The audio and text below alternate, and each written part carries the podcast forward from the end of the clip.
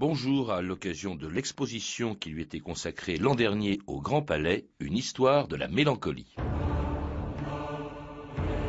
Je suis le ténébreux, le veuf, l'inconsolé, le prince d'Aquitaine à la tour abolie. Ma seule étoile est morte, et mon lutte constellé porte le soleil noir de la mélancolie.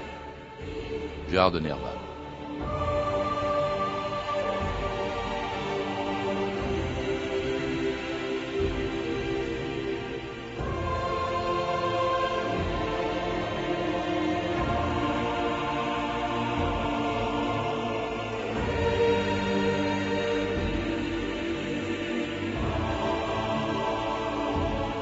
2000 ans d'histoire.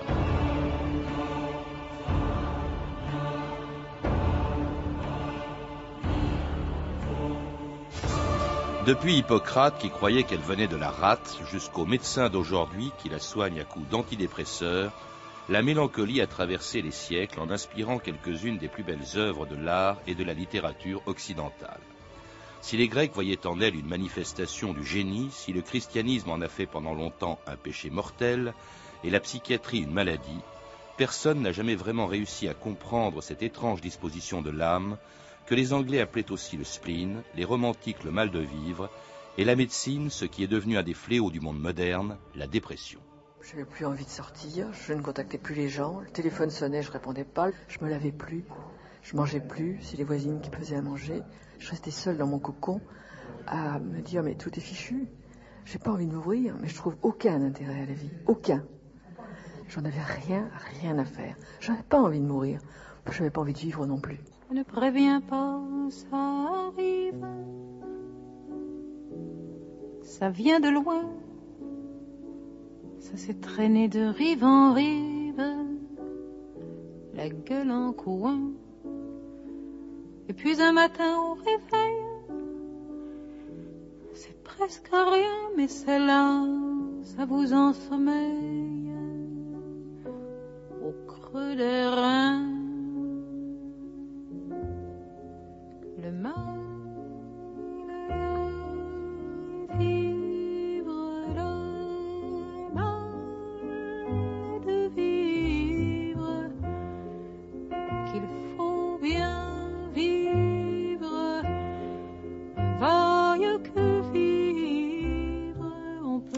Prigent, bonjour. Bonjour. Alors le mal de vivre, Barbara, le mal de vivre, c'est un des nombreux noms euh, que l'on donne euh, à la mélancolie, la mélancolie à laquelle vous consacrez aussi un livre de la collection Gallimard Découverte. Quelle différence justement y a-t-il entre la dépression, euh, telle qu'on l'appelle aujourd'hui, le mal de vivre, le spleen, le cafard, et la mélancolie, qui est d'ailleurs un mot qu'on n'emploie plus beaucoup aujourd'hui? La différence, en réalité, tous ces, tous ces mots ont un lien avec la mélancolie, mais ne sont qu'une partie de la mélancolie. La mélancolie, à la base, est un, un concept beaucoup plus riche et, les, mots que vous avez évoqués sont, un peu la mélancolie à laquelle on a coupé ses ailes. Mhm. Le spleen, par exemple, c'est euh, la traduction du mot, du mot euh, rate et la rate, dans l'Antiquité, c'est le siège de la mélancolie. Alors justement, pourquoi? Parce que le mot, vous le rappelez, est apparu, je crois, à peu près quatre siècles avant notre ère, il y a 2400 ans. Euh, je ne sais pas si c'est Hippocrate qui l'emploie en premier, mais l'étymologie du mot a de l'importance. Peut-être nous la rappeler, Hélène Prigent. Effectivement, c'est dans un traité qui s'appelle euh, de la nature de l'homme, euh, qu'on doit à Hippocrate ou à son gendre Polybe, euh, qui, dit qu'il y a dans le corps humain quatre humeurs. Alors, ce sont des substances résiduelles. le sang, le flegme, la bile jaune et la bile noire. Et la bile noire s'appelle en grec mélancolia, mélane pour noir, colia pour bile. Et la bile noire, c'est donc la mélancolie. Alors c'est de ces humeurs, ça c'était l'idée, d'abord dès le départ, ça prouve que la mélancolie est considérée comme une maladie, et c'est de ces humeurs ou de la proportion qu'il y avait entre elles dans le corps que dépendait la santé. Ça c'est une idée qui a, qui a duré pendant des siècles, je crois, Hélène Prigent. Qui a duré effectivement jusqu'au XVIIe siècle. Euh, à partir du XVIIe siècle, elle est un petit peu moins opératoire, mais jusqu'au XVIIe siècle, on est convaincu que euh, la santé dépend de l'équilibre de ces quatre humeurs, tandis que le déséquilibre entraîne la maladie. C'est-à-dire que la, maladie mélancolique, c'est la maladie liée à l'excès de bile noire dans le corps humain. Mmh. Alors donc une maladie, une maladie cela dit qui n'est pas forcément considérée comme une tare. Euh, je lis également qu'à l'époque, euh, enfin dans l'Antiquité, Aristote par exemple considérait que c'était même une vertu, la mélancolie réservée aux hommes de génie.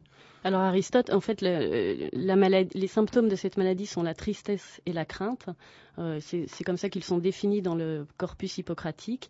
Et Aristote, effectivement, prend un peu le contre-pied de cette première définition médicale pour en faire le critère du génie. Euh, euh, il, écrit un texte, enfin c'est un texte qu'on attribue à Aristote, on n'est pas certain que ce soit lui qui l'ait écrit, qui s'appelle Le problème 30 et qui commence ainsi Pourquoi tous les hommes de génie sont-ils mélancoliques et certains au point d'être atteints par des maux dont la bile noire est l'origine? Donc euh, là, la, mélancolie pour la première fois est reliée au génie, donc ce n'est plus la maladie. Il précise d'ailleurs bien cet auteur, ce pseudo-Aristote, que ce n'est pas la maladie, mais que c'est euh, au contraire le signe du génie. Alors en quoi la bile noire est liée au, génie mélancolique? Euh, L'auteur explique que c'est parce qu'elle permet à l'artiste de connaître différents états. Or si l'on regarde les textes d'Aristote, dont on sait qu'est issu ce, ce problème 30, dans les textes d'Aristote, les différents états sont des, des états euh, qui sont liées à l'imagination. C'est par le pouvoir de l'imagination, c'est-à-dire à, l'époque des images conservées dans la mémoire, que l'artiste, le créateur, peut avoir accès à quelque chose qui le dépasse, qui est au-dessus de lui. Donc la création, c'est une sorte toujours d'extasie, c'est la sortie de soi grâce aux images conservées dans la mémoire, c'est-à-dire grâce à l'imagination. Et à la mélancolie qui a pu conduire au suicide quelques stoïciens ou épicuriens romains. Anéon, empereur de Rome, je sais combien te décevra l'annonce de ma mort soudaine. Avoir vu le jour sous ton règne est un, mauvais calcul. Mais le quitter ainsi est une joie. Je puis te pardonner le meurtre de ton épouse et de ta mère, même l'incendie de notre ville bien-aimée. Mais il est une chose que je ne te pardonne pas.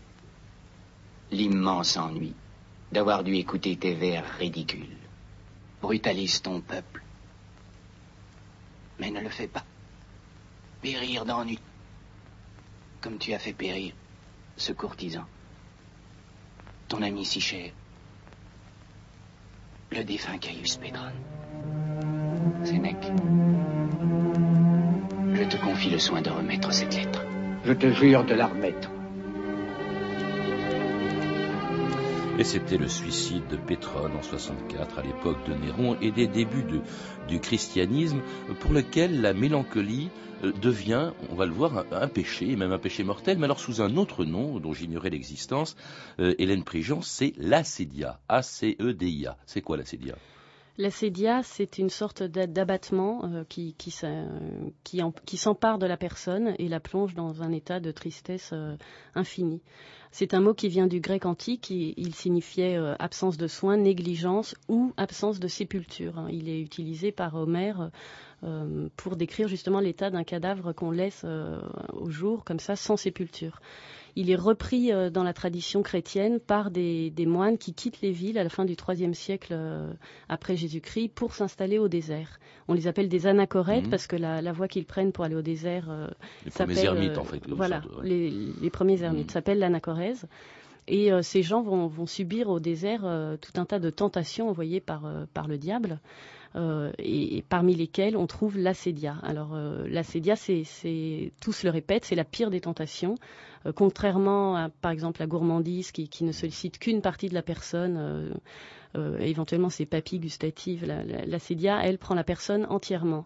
Or, les descriptions qui sont données du mécanisme de l'acédia, des tentations générales, mais de l'acédia en particulier, sont exactement celles qui, étaient à l'œuvre chez Aristote pour décrire l'imagination. oui, mais de là en faire un péché, un péché mortel, un des huit péchés capitaux. Je vous ai bien lu, vous avez dit huit, je crois qu'il y en avait que sept. Oui, à l'époque, il y en a huit, qu'on appelle huit vices euh, fondamentaux, dont la sédia est, le pire. Hmm.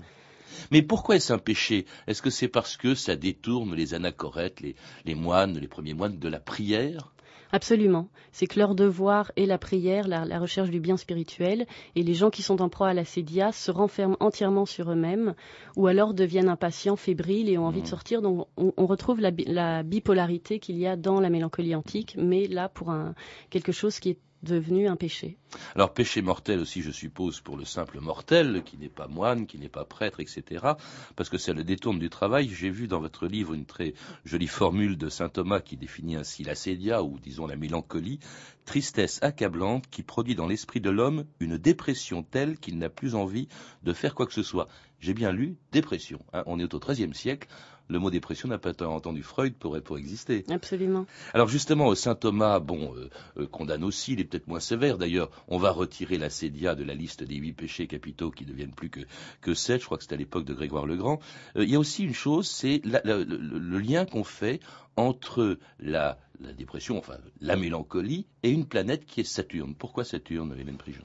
Saturne, en fait, c'est le lien entre Saturne et la, mélancolie, pardon, est lié aux, Arabes. Les textes grecs, passent par euh, les Arabes avant de revenir en Occident, et les Arabes les adaptent un petit peu à leur propre culture, et, c'est une culture qui s'intéresse beaucoup aux planètes. Et, tous les astrologues vont relier les quatre humeurs euh, définies euh, par Hippocrate à différentes planètes.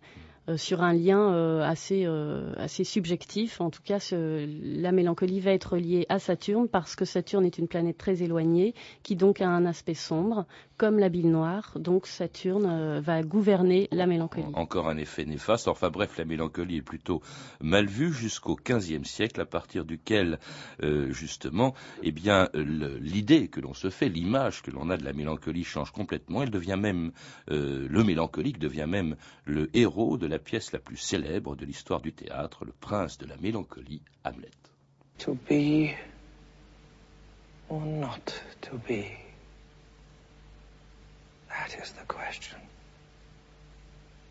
Whether 'tis nobler in the mind to suffer the slings and arrows of outrageous fortune, or to take arms against a sea of troubles, and by opposing end them to die, to sleep. No more. And by a sleep, to say we end the heartache and the thousand natural shocks that flesh is heir to, tis a consummation devoutly to be wished.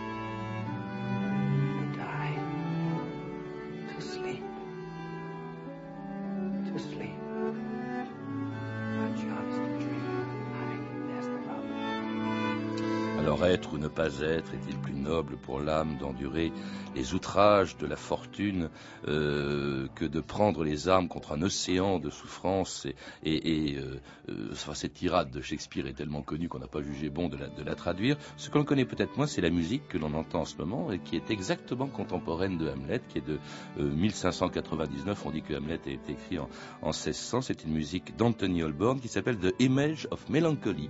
Alors c'est marrant parce que autant euh, au Moyen Âge, dans l'Antiquité, la mélancolie était plutôt mal vue, en tout cas à l'époque du christianisme. Là, elle ne se cache plus, elle n'est plus un péché, elle se met en scène. Shakespeare écrit Hamlet, euh, Holborn écrit euh, cette, musique que l'on entend. Il y a aussi Durer, dont vous rappelez, ça c'était un siècle avant Shakespeare, qu'il a, peint, enfin il a peint, c'est une gravure en fait, une gravure emblématique de, de ce qu'est la mélancolie. D'ailleurs, le tableau de, de Durer s'appelle Mélancolie, je crois. Exactement, Mélancolia. Et effectivement, il révolutionne un peu la, perspective de la mélancolie, puisque tout le Moyen Âge est peuplé de mélancoliques euh, boiteux, difformes, euh, qui, sont dans tous les, recueils de gravures, les almanachs, etc. Et pour la première fois, ce, n'est plus le mélancolique, mais la mélancolie qui est représentée dans cette gravure qui s'appelle Mélancolia 1 et euh, elle fait clairement référence au lien entre mélancolie et création, puisqu'on a remis à l'honneur les textes de l'Antiquité et notamment le texte d'Aristote. Et la Mélancolia de Dürer, c'est un peu une méditation de l'artiste sur la création. Alors, euh, il y a beaucoup d'interprétations de cette œuvre, mais en tout cas, ce qui est incontestable, c'est qu'elle remet complètement à l'honneur la mélancolie comme, comme une vertu positive, comme la vertu de l'artiste. Et le mélancolique, on ne le montre plus du doigt, on, admire même un peu sa souffrance. Par exemple, Shakespeare qu'on vient d'entendre, être ou ne pas être, c'est toute la question. C'est vraiment jamais peut-être on a écrit de plus belles pages, pas sur la mélancolie, mais enfin de, de mélancolique. C'est vraiment Hamlet, c'est le mélancolique par définition au terme d'ailleurs d'une renaissance qui était un peu, vous le dites, l'âge d'or de la mélancolie. Euh, oui, l'âge d'or vraiment, parce que tout le monde est mélancolique euh, au XVIe siècle, et si on n'est pas mélancolique, on ne peut pas vraiment être un artiste. Il vaut mieux être, commencer par être mélancolique avant même d'être artiste, et on a beaucoup plus de chances d'être reconnu comme tel. Et, on essaye aussi de toujours de comprendre la mélancolie. Il y a un livre qui, paraît-il, je crois, a eu un succès considérable euh, de, Robert Burton, encore un, anglais, qui s'appelle Anatomie de la mélancolie. Ça, ça a eu un succès considérable. Il essaie d'expliquer au fond ce que c'est, comment elle se manifeste, d'où elle vient, c'est ça?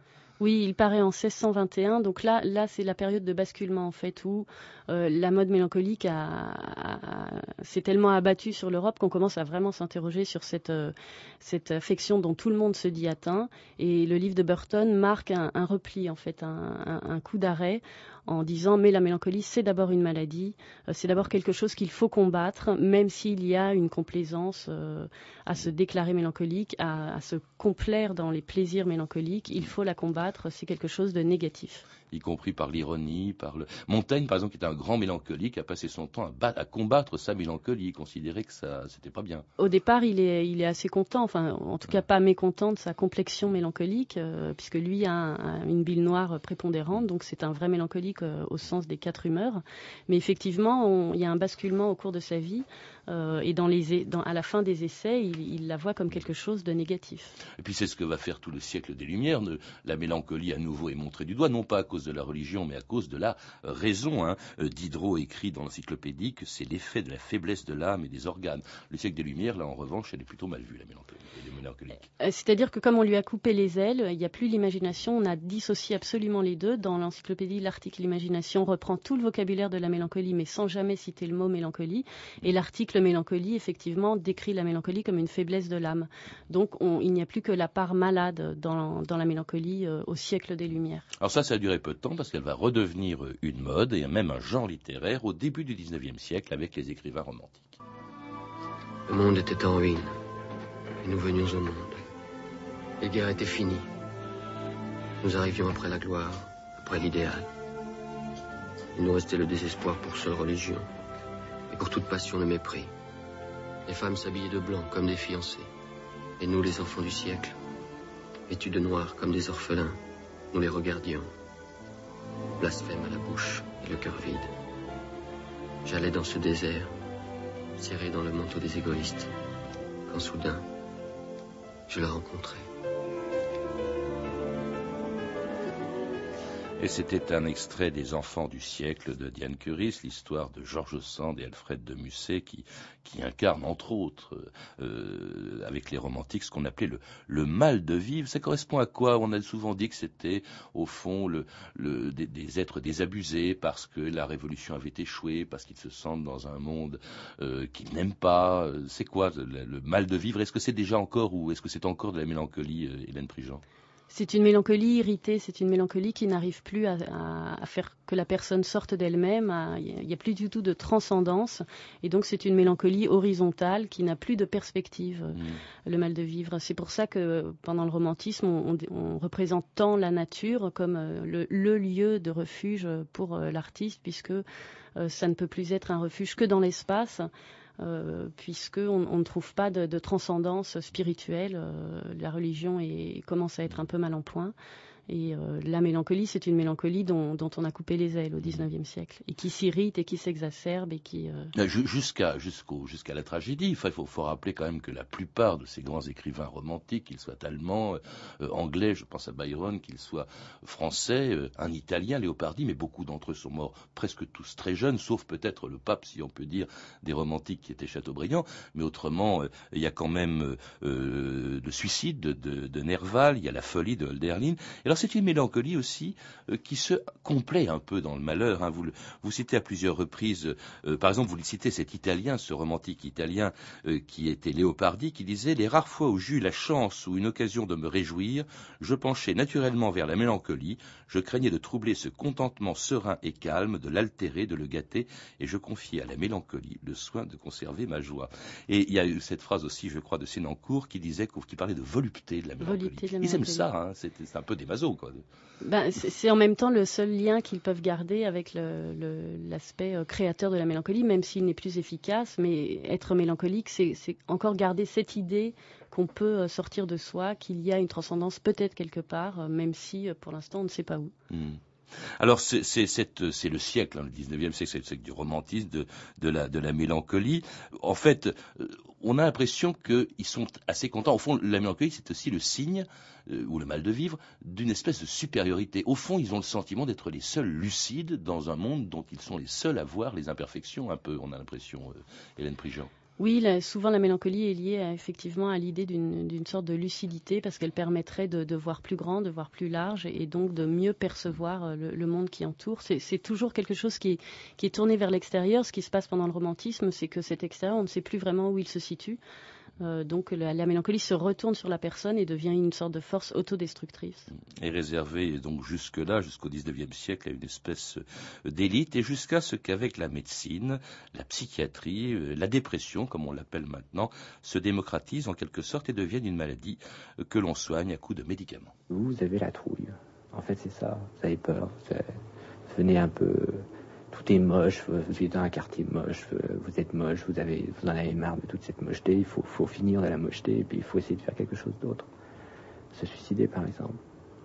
Je sais pourquoi je suis comme maintenant, c'est parce que je prends des médicaments. je prends des antidépresseurs qui, sont efficaces et qui, vous, qui permettent d'éviter cette, cette course à la, au moche, au plus en plus moche.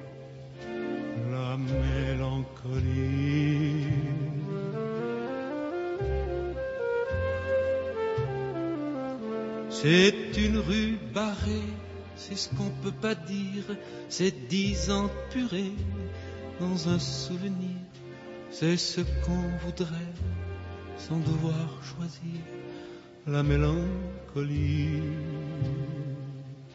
C'est un chat perdu qu'on croit retrouver, c'est un chien de plus dans le monde qu'on sait, c'est un nom de rue où l'on va jamais la mélancolie. C'est avoir le noir sans savoir très bien ce qu'il faudrait voir entre loup et chien. C'est un désespoir qu'a pas les moyens la mélancolie.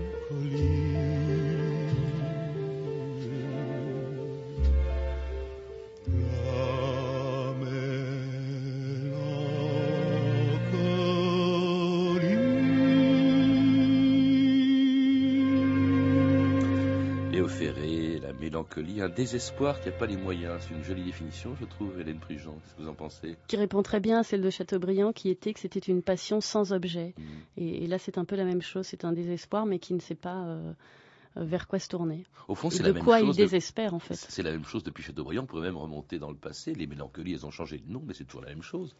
Qu'est-ce qui change en fait au XXe siècle? Parce que jusque-là, on a parlé des grands écrivains, des peintres qui, qui s'en sont inspirés, euh, des musiciens au besoin. Et là, c'est quelque chose quand même qui touche tout le monde. Euh, je crois même que la France bat tous les records en matière de consommation d'antidépresseurs. C'est sa démocratisation peut-être qui a changé? C'est plutôt le fait qu'on a complètement perdu de vue le lien avec l'imagination, donc la mélancolie n'a plus de lien vraiment avec la création. Euh, dès lors, c'est effectivement la définition médicale qui revient en force. Euh, et du coup, la mélancolie peut toucher tout le monde puisque elle se caractérise par la tristesse et la crainte. La tristesse, c'est vraiment très très répandu oui, aujourd'hui. Effectivement, là, ça change beaucoup. Autant, euh, le, au fond, sauf à l'époque où les chrétiens la, la, montraient du doigt, au fond, pendant longtemps, on en était plutôt fiers, si je puis dire, de cette mélancolie qu'elle s'exprimait, elle se mettait en scène. Là, au contraire, on se cache presque, on se replie sur soi. C'est ce que vous écrivez, en tout cas, Hélène Prigent, au XXe siècle. C'est presque à nouveau une honte d'être dépressif, comme on dit aujourd'hui. Une honte, je ne sais pas, mais c'est euh, en tout cas ça touche tellement de monde aujourd'hui que, que c'est plus tellement une spécificité et en tout cas il n'y a plus d'aspect positif à la mélancolie euh, dans l'exposition que vous évoquiez tout à l'heure. Les dernières œuvres qui s'appellent Mélancolie, qui datent de la fin, toute fin du XXe ou début du XXIe siècle, sont des œuvres qui, ressemblent à des tombeaux. La dernière œuvre de l'exposition, c'est une pierre tombale en marbre noir sur laquelle il y a le polyèdre de Dürer euh, qui, est, dans la gravure de Dürer. Et l'œuvre s'appelle Mélancolia 1514-2003. Donc la mélancolie, on a la mélancolie créatrice, en tout cas, on a l'impression qu'elle est effectivement enfermée dans ce tombeau, qu'elle est, morte, qu'elle n'est plus du tout euh, efficace. Reste la mélancolie qui est maladive, qui est la dépression. Effectivement qu'on essaie de soigner maintenant. Est-ce qu'elle ne tient pas au fait que, en définitive, on vit quand même à une époque qui fait du hédoniste, qui fait un peu du bonheur une obligation Ça ne vient pas du décalage qu'il y a entre les, objectifs, les ambitions, les rêves qu'on a pu avoir et la réalité? En tout cas, les rêves d'aujourd'hui sont assez, assez fous, assez démesurés.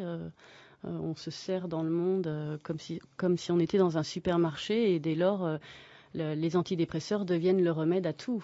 si on n'est pas, si on est un peu triste, n'est pas normal. Ce qui est normal, c'est d'être épanoui, heureux, etc. Donc la mélancolie, c'est ne peut être que, très à la mode aujourd'hui, puisque mmh. puisqu'on la vit comme une tristesse et comme presque comme une injustice. Oui, mais à la mode, peut-être c'est peut-être pas le mot, c'est peut-être euh, elle est répandue, mais pas forcément à la mode. À la mode, le, mot n'est plus très à la mode. Euh, le mot d'ailleurs est, devenu assez vague.